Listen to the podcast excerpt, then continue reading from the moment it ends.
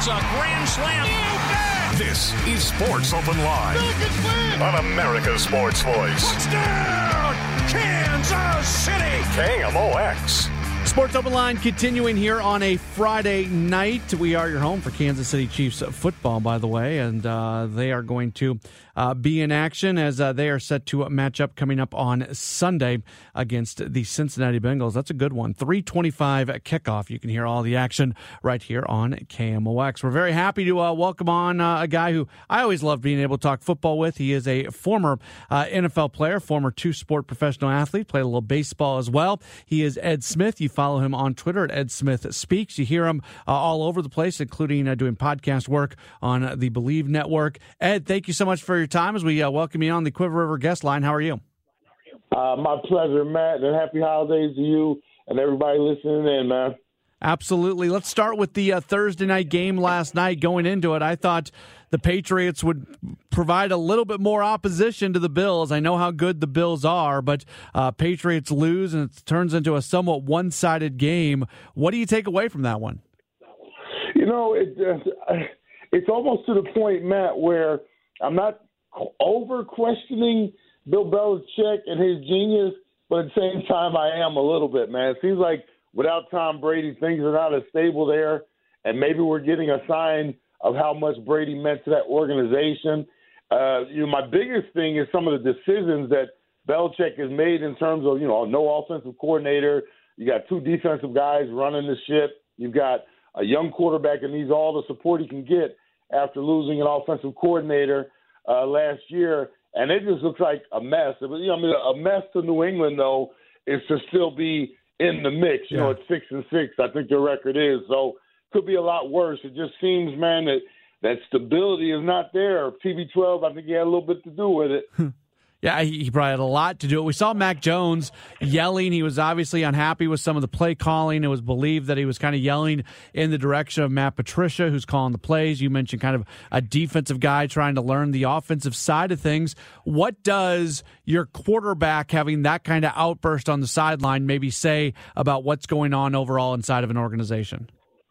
Frustration, man. I mean, you know, especially a young quarterback. It's one thing if you get some of these older dudes, you know, an Aaron Rodgers – uh, you know, Brady, you know, run down the list of the older guys, you know, they've earned that right kind of to be, uh, you know, disappointed or voice their frustration sometimes. This is real early in, in uh, you know, Mac's, you know, I guess, uh, maturation as a quarterback to be that frustrated and to be able and, and to be to the point where he's already voicing it, man, that just means that dude is really frustrated.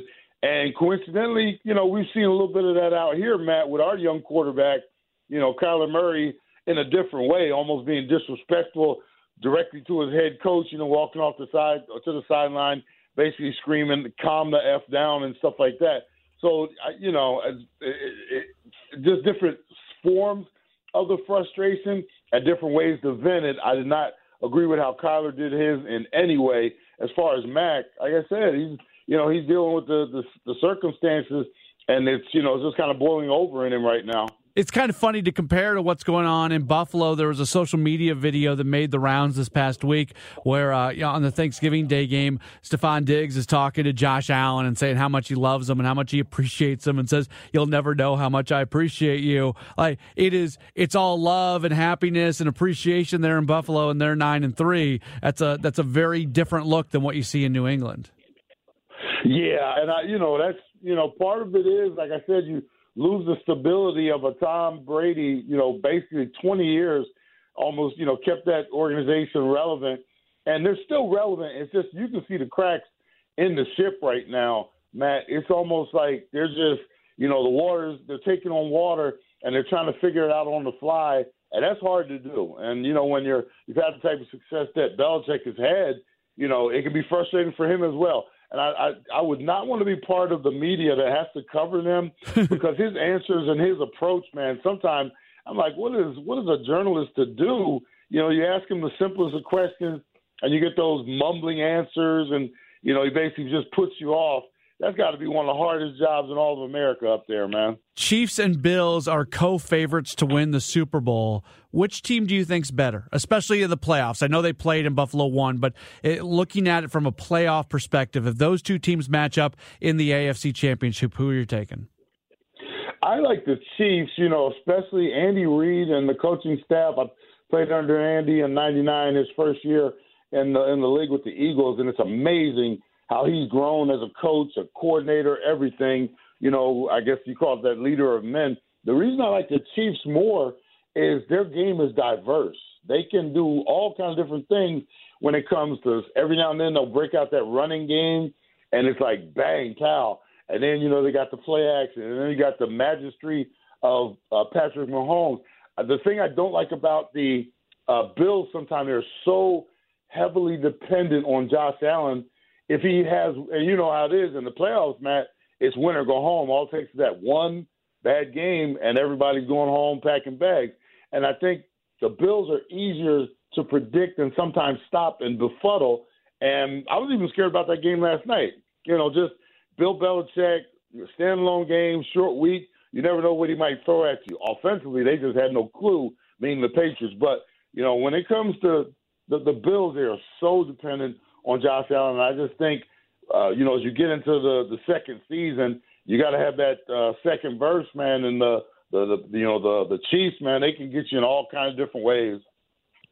Ed Smith joining us. Ed, you've played for a lot of coaches, head coaches, uh, you know, positional coaches. Is there a is there a story? Is there a moment with your time playing for Andy Reid where you went, okay, th- this guy's the real deal?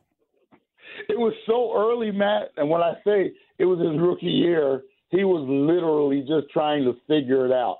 And, you know, I'm amazed at one, how what he did in Philly for all those years, and then to take it over to KC. You know, I got to see the early version of Andy, and, know, it was, it was Donovan McNabb's rookie year in 99, and we were not a good team, man. It was funny coming from a couple years in Atlanta, going to a Super Bowl and all that. And then I went to the Eagles, and it was almost I was shaking my head like, wait a minute, this isn't how it's supposed to be. And that was just Andy's, like I said, just indoctrination. And you know, you, you and that's why sometimes you just got to give these head coaches some time because we see what he he has evolved into. Uh, it wasn't pretty early, but to watch him and what he's done over these last bunch of years, man, just unbelievable. And you know, like I said, he's Hall of Fame bound at some point when he's done uh, coaching. Speaking of the Eagles, they're the team that's got the third best odds to win the Super Bowl. They they're ten and one. They were undefeated until just a just a few weeks ago. I'm going into the season. I didn't see this happening with them, and I, I keep having a hard time believing in them. But then you watch the games and you watch them play, and you go, "All right, this team's legit." There's a lot of mis or disbelief, I should say, Matt, because not only the Eagles, but you got the uh, Vikings people still there are only two losses, one of them being to Philly early in the season. But I mean, yeah, I just I don't know what it is. I I haven't fully bought into Philly, even though you should because all the signs are there. I worry sometimes about you know their dependency on that. I guess you know stellar performance um, from Hurts.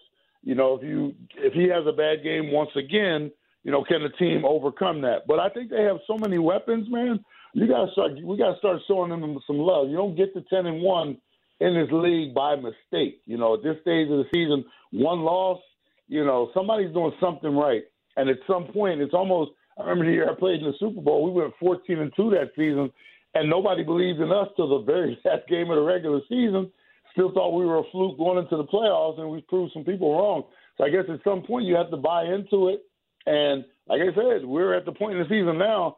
Nobody's running around here with only one loss except for the Eagles.